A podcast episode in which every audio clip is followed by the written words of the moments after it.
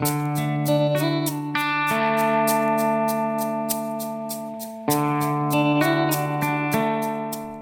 back to the 7B podcast. I'm Dylan Green.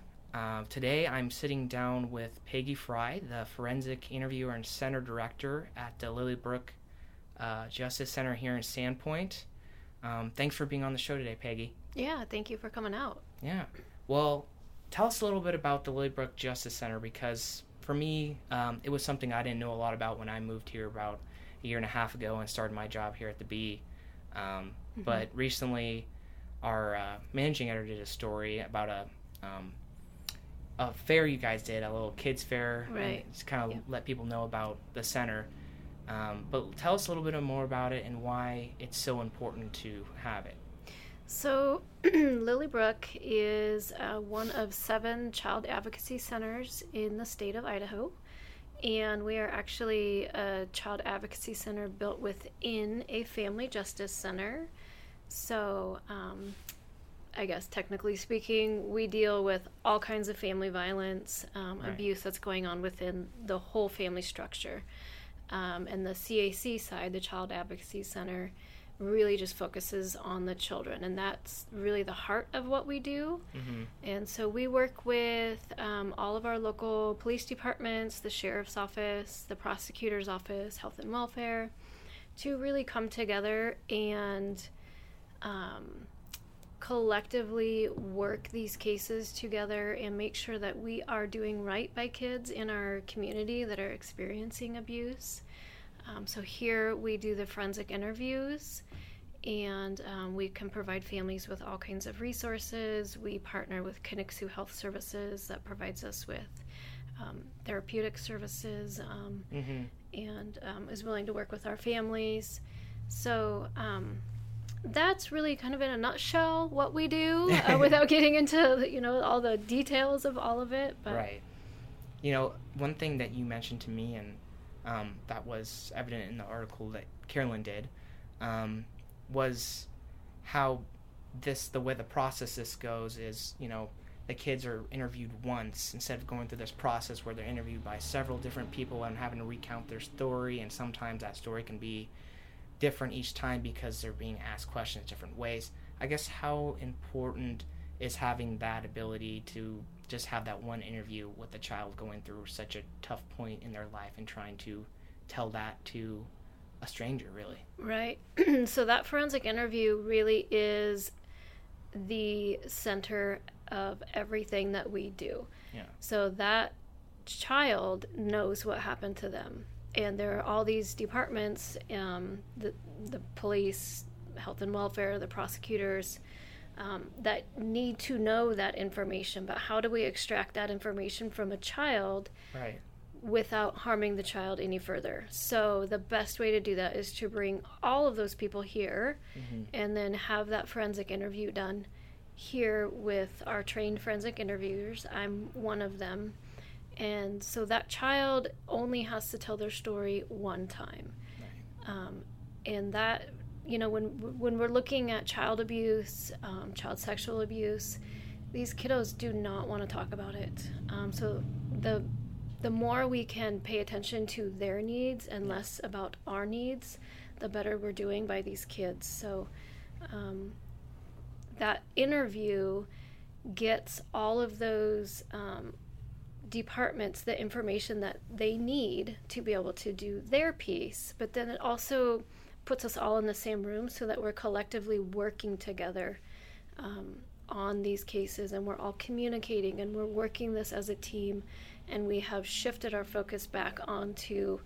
what's what does this child need and what right. are this what is the best interest of this child and how can we make this process go a lot easier for them versus the way we did it, you know, not very long ago where everybody did their own thing on their own turf um, and that child was expected to go talk to everybody. Um, this is just a much friendlier, um, child focused way to do things. Right, right. So I guess, um, how did you kind of get involved in doing this kind of stuff? How did you get into being a forensic interviewer and, and get involved kind of with the center? So I have been an employee of the prosecutor's office for the last 16 years, Okay. working specifically with victims of crime and um, always with victims of domestic violence. Mhm. And then later on in my career, it was victims of child sexual abuse um, and even up to homicides. Right. And it was the kids that really kind of tugged at my heart. Mm. And, you know, I just, through working cases in the prosecutor's office, you know, we're in a stuffy, sterile, we're in a, an attorney's office. I mean, it's not a child friendly setting. And uh, we're bringing kids in, and, and we have attorneys in suit and ties, you know, coming from court, and we have legal books on the walls, and Right. it's there's no toys anywhere. There's nothing in the that building that says, you know, welcome children. Right. It's it's meant for business. hmm Um, and it was just really hard to work with those kids and just see them not want to come in and talk to us, and they wanted out of that building as fast as they could get out. Um, so through the course of doing that, and then um, really watching one case in particular fail, and it failed on a systemic level, it, and it it was our fault, and um, it was really I was at a point where I was either going to change careers, go do something completely different because I didn't, I couldn't watch these kids go through this anymore, Mm. or really try to change the way we're doing things. And so that is how I started researching CACs. They were really kind of the, the new trend. Um, and I just kind of had a harebrained idea that, hey, well, let's just start one here. Um, and my boss said, okay. Um, and here we are today. We- it's a lot bigger than what we thought it was going to be, Right. and but it has made such a hu- huge impact on the kids that are coming in and the families and the cases we're seeing. Um, so Right. it's it's rewarding, and then you know putting the center together. Uh, we needed a forensic interviewer, so Mm. um, not everybody wants that role. Right. Um, it's a difficult role to have, so um, I just said, okay, I'll do it, um, and that's that's how I fell into it. So Yeah. it's kind of my own making. Right, right. Well, that's, I mean, it's definitely commend you for taking that on. I mean, this Thank is you. a huge, uh, important thing, and I think uh, a lot of people don't know about it too in the community. Yeah. And um, it's, and I think it was 2017, right, that this was founded. So Yep. it's it's somewhat new, I guess. Yeah.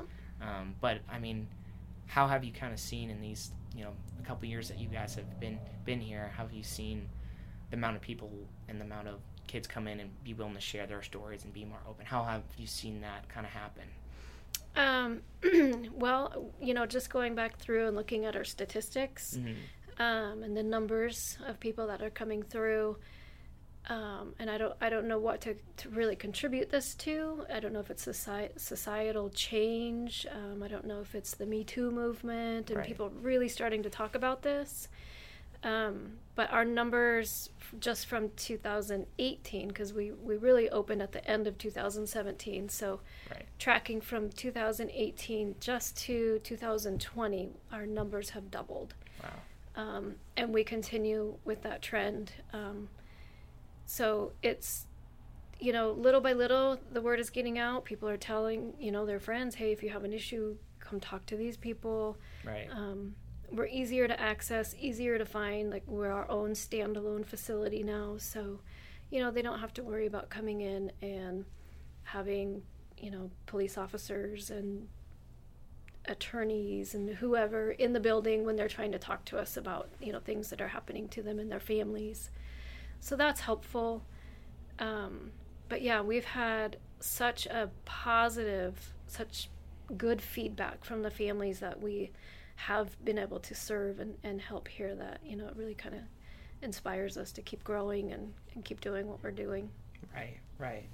So I guess, you know, obviously this is a, you know, it's a it's a tough issue for a lot of people. You know, a lot of kids to come forward about and, and talk about um, when you're in these kind of, you know, interviewing the kids.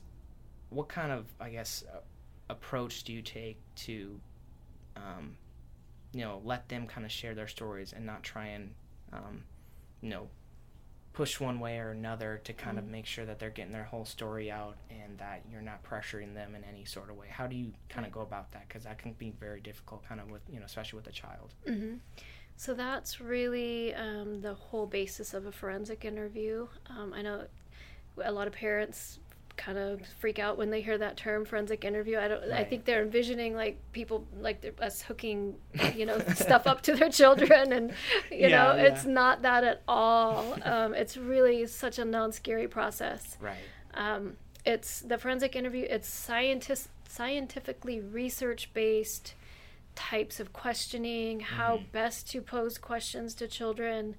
Um, it really takes into account their developmental level, their language skills.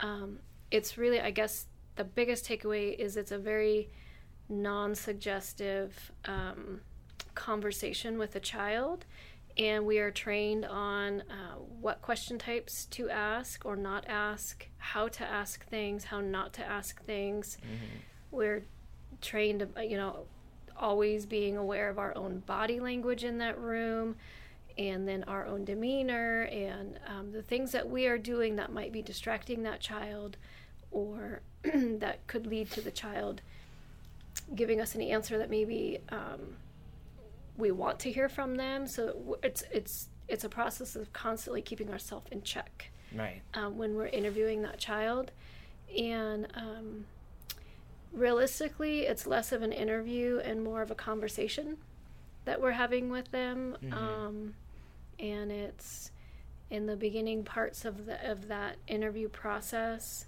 You know, we are spending quite a bit of time just building rapport with the child. So Right. we are taking the time to get to know them and so that their nerves can really kind of calm down and um, we can get them talking and get them settled in. And then we also use Ken, our facility dog. Um, he's our he's our wonder dog, um, and he does those interviews with me, visits with the kids and the families. Um, if you haven't met Ken, I mean, come by. You have to meet Ken. he's kind of an loves him. icon in the community Yeah. at this point. Um, and Ken really, uh, he really just he lowers their blood pressure. He just provides that calming. Just you know, most of the time he's snoring, um, and it, it just makes things less scary when Right. there's when there's this big sleepy dog in the room. um, it kind of humanizes us a little bit to Right. these kids and these families. So, and then Ken, he's a trained facility dog, and he can actually. So we start him at the very beginning of a of an investigation at the forensic interview okay and then Ken can follow that child through the whole life of the case. wow So, anytime they're coming in to speak with attorneys, anytime they're having to go to court, he can actually go up on the stand with them. really wow Um, yeah, so we, cool 2017, same about the same time we were opening Lilybrook, Mhm. um, we were actually able to get some legislation going um, that allows trained facility dogs on the stand with children. So wow throughout the state of Idaho. So um, there's only three of him in Idaho, only one in North Idaho. Right. Um, so we're very lucky to have him. yeah he's a special Um, dog yeah, he is very special, and, and he knows it. yeah right yeah, yeah Yeah, he takes yeah. advantage of that Yes, he does. he loves all the kids because he gets all the pets that Yeah, he does. Oh, he loves kids. Yeah. Absolutely loves kids. So no i think that's really cool because um, animals are a really big Yeah. thing in terms of you know comforting for people in general but definitely kids and soothing them and just kind of making them feel comfortable. So that is that's a nice resource to have. Yeah. um i guess how much do you kind of enjoy your job and how much satisfaction do you get you know kind of you know being someone that helps these kids get through these challenging times in their life and you know gets these cases through the court system? How do you feel i guess about kind of what you're able to do for them hmm You know, I get that question all the time. How do you do what you do? um, that's the question I get asked um, almost on a daily basis. yeah And, um, you know, my outlook on it is this there are three kinds of people in the world. There are people that know this is happening and choose to ignore it. Mm. There are people that know this is happening and want to do something about it. And then there are people that know this is happening and are doing something about it. And so I choose my choice. I don't ever want to be in the other two categories. um, I want to always be someone who is doing something about it. And right. so I feel like it's an honor, it's a privilege to actually be that person that this child is trusting enough to tell their story to because once that happens then healing begins.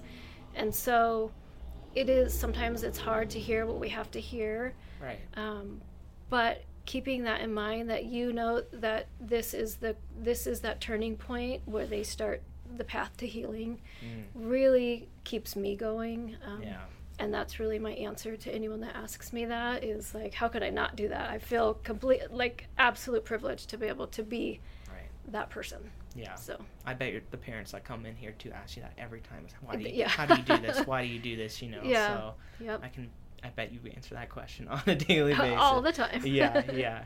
Um, yeah. and and this is like you said one of seven in the state. Mm-hmm. but um really you guys cover a big range because you got to cover Boundary County. Some come up from Kootenai, and then you can have some in the outer areas, kind of closer mm-hmm. to Washington, Montana borders. Um, I mean, how far away have you had kids come up here for to to Lilybrook? Um, I think the farthest has been.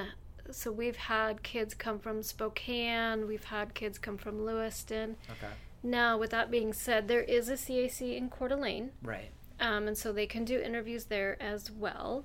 Um, it really hinges on what those families are able to do, and we have resources to be able to help them to get here. Mm-hmm. Um, but if if the crime occurred here, we like to have that interview happen here, um, just because we like to have our team working with this family from the get go. Sure. but if that's not possible, then we can use other CACs. So there is, like I said, we are one of seven. There's us here in Sandpoint. There's one in Coeur d'Alene, mm-hmm. and then the rest are all in southern Idaho. So, right. so us and the Coeur d'Alene CAC handle a huge amount of these cases in all of North Idaho. Right. Um, so it's a, a lot. It's a lot. yeah, yeah, yeah. Do yeah. You, is there? I I don't know if you know comparison wise, but like say for like Washington, is there a lot of those centers in that state, or how is that kind of compares, or just not maybe those resources there? They do have centers in Washington. Um, it, it, really depends on which which side of the state you're talking about, because right. um, just like Idaho, north and south is completely different. Yeah. Um, in Washington, um, east and west is completely different. Yeah, so it's two different um, states. I'd argue. Yeah, there's there's definitely division lines, and you feel like there's two different worlds. Yeah. Um, so I'd say on the west side of the state, they have um, several mm-hmm. centers over there. I, I, don't know the particular numbers. Mm-hmm.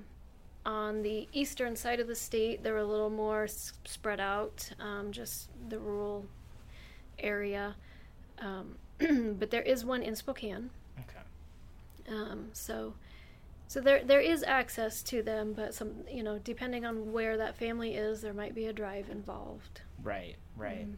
Yeah, no, I was just kind of curious, just because, um, you know, it's an issue that I don't think a lot of people pay attention to, and I don't think realize how big of an issue it really is, right, and how many kids are affected by it.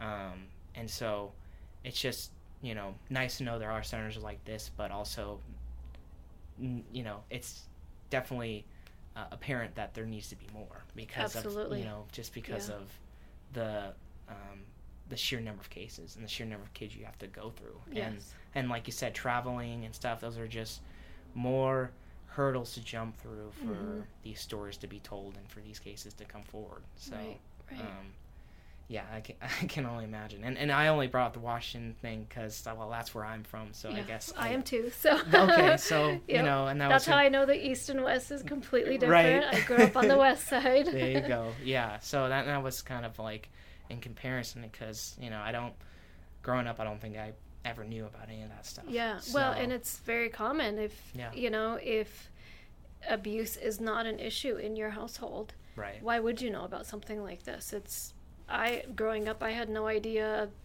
there was even such thing as abuse in families. That was Right. such a an eye opener for me.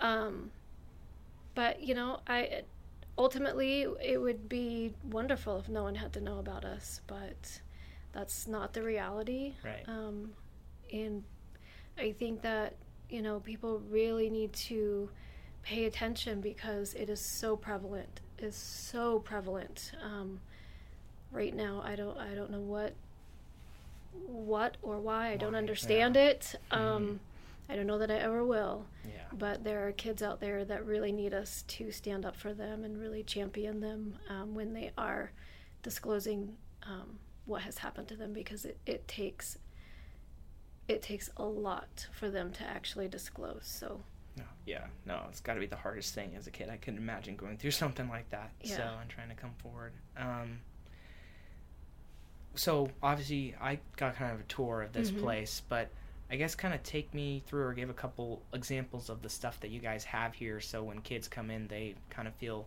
at home or at. I think you said like you're at grandma's house. Or Right, how, right. how are you guys trying to do that? Yep. So we are set up um, to model a house. Mhm. Obviously, a, a very big house because we're we're in the McFarland House, which is a very historic home hmm um, in Sandpoint, and um, you know, obviously you saw, but the inside is set up like a home. You walk Yeah. into a dining room. hmm Um, and so we have food, we have snacks, we have juice boxes, and Right.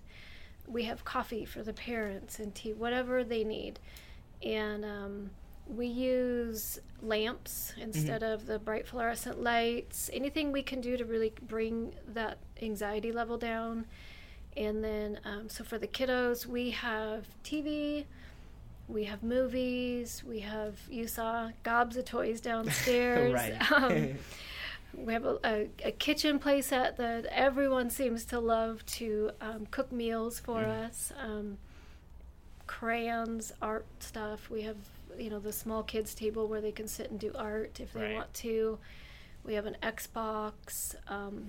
The kids have to show us how to use it because I don't really know how it works, but um, they seem to like it. yeah. Um, Sounds like a kid's dream, really. yeah, we have we actually have kids that don't want to leave, which is the polar opposite of what was happening um, when Hmm. my office was still in the prosecutor's office. They could Right. not wait to get out of that building, um, and I've you know had kids tell me that you know they never wanted to come back again, which that's Yeah. heartbreaking Right. to hear. So it's you know it kind of warms my heart to hear, but I don't want to go home and. You know, um, I, I feel sorry for the parents because that, they have to navigate that with their child. Right, But yeah. um, it really um, lets us know that we're doing this right, Yeah. and and we've really fixed a blaring problem that we had in the criminal justice system. Is that we are expecting kids, or we had been expecting kids to meet us on an, a very adult level Yeah. when they are only so far in their development and that's not fair that's No. not a level playing field they're set up to fail from the beginning so the more that we can even those stakes out and make that playing field a little more conducive to their needs Right. um, the better we are serving them and the, the better chances we have of actually successfully making it through a case with them No, for sure, for sure. Um, I guess is there anything else that you want people to kind of know about the center here in the community? Um, like I said, maybe some people know about it or haven't heard about it. Um, Or is there any way that people can help or help support the center? Help. Yeah, so um, so the other piece that I have not really mentioned Mhm. is we do all the domestic violence stuff in the county. So protection orders, safety planning, um, and then we handle uh, our criminal caseload for the prosecutor's office. So all victims of crime come Right. through us, um, and we are able to. Um, with those victims, um, if it's safety is an issue, because we don't have a safe house in Bonner County, Mm. um, you know, we can do plane tickets, bus tickets, train tickets, gas cards Right. to get them to a safe place if they Mhm. and so we give grocery cards we buy Mm. diapers we've paid utility bills um, and all of that stuff comes through donations we do not have a, a, a set budget for that Um, Right. that is all through community donations so i guess that's the biggest piece that you know for the community to know and to understand um, Mhm. and for the kiddos that we serve too Yeah. a lot of times we're taking their electronics Mm. because stuff might be on you know phones or laptops or things Right. and school is all electronic based these days and so we've had to replace laptops Mm. um, to get them uh, telephone or telephones cell phones all the time i'm aging myself Right. um, and that all comes out of those donations so Right. if people want to help that is the best way to do it um, just ensuring that we have the ability to do those things with families um, and then you know we use volunteers for yard work obviously there's a lot of grass and um, flower beds and stuff here yeah. um, and um, with our event planning and, and stuff like that yeah. but Well, this center is uh, an amazing thing, and uh, Thank you. I think it's you know what you do. Obviously, like I said, is is uh, you know I don't think many people would be willing to do what you do, and I think everyone would say we're glad that we have someone like you that's willing to do that, and I'm sure the kiddos are as well, and the parents and the families that go through these things. Um, so I just really appreciate you sitting down and talking to me a little bit about, about this because I think it's an important thing to be for people to know about and for people to understand. So yeah um, thank thanks you. for for coming on and talking to us. yeah no problem thanks for having me and and helping us get the word out Yeah. that we're here and um, you know ready to listen Yeah, definitely, definitely.